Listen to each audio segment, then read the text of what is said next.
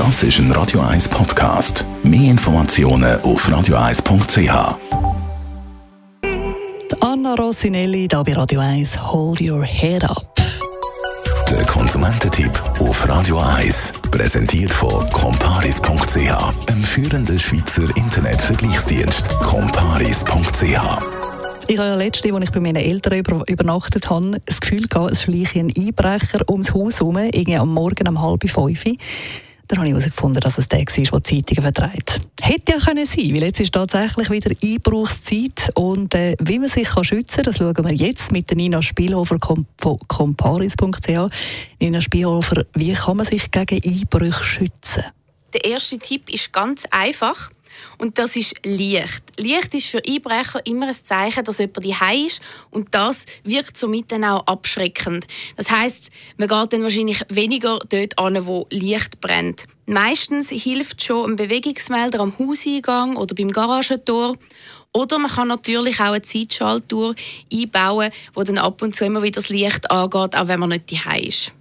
Dann gibt es neue Möglichkeiten, Stichwort Smart Home mit intelligenten Glühbirnen, wo man vom Nattel aus kann steuern mit einer App und die gehen dann auch zu Zeiten, zu unregelmäßigen Zeiten an und dann merkt man auch nicht gerade, dass da eine normale Zeitschaltuhr dahinter steckt. Also Licht ist ein großer Faktor, der hilft. Was ist sonst noch wichtig? Wichtig ist, dass man nicht gerade den Schlüssel direkt vor der Haustür versteckt. Das sollte eigentlich mittlerweile bekannt sein, machen aber viel trotzdem noch.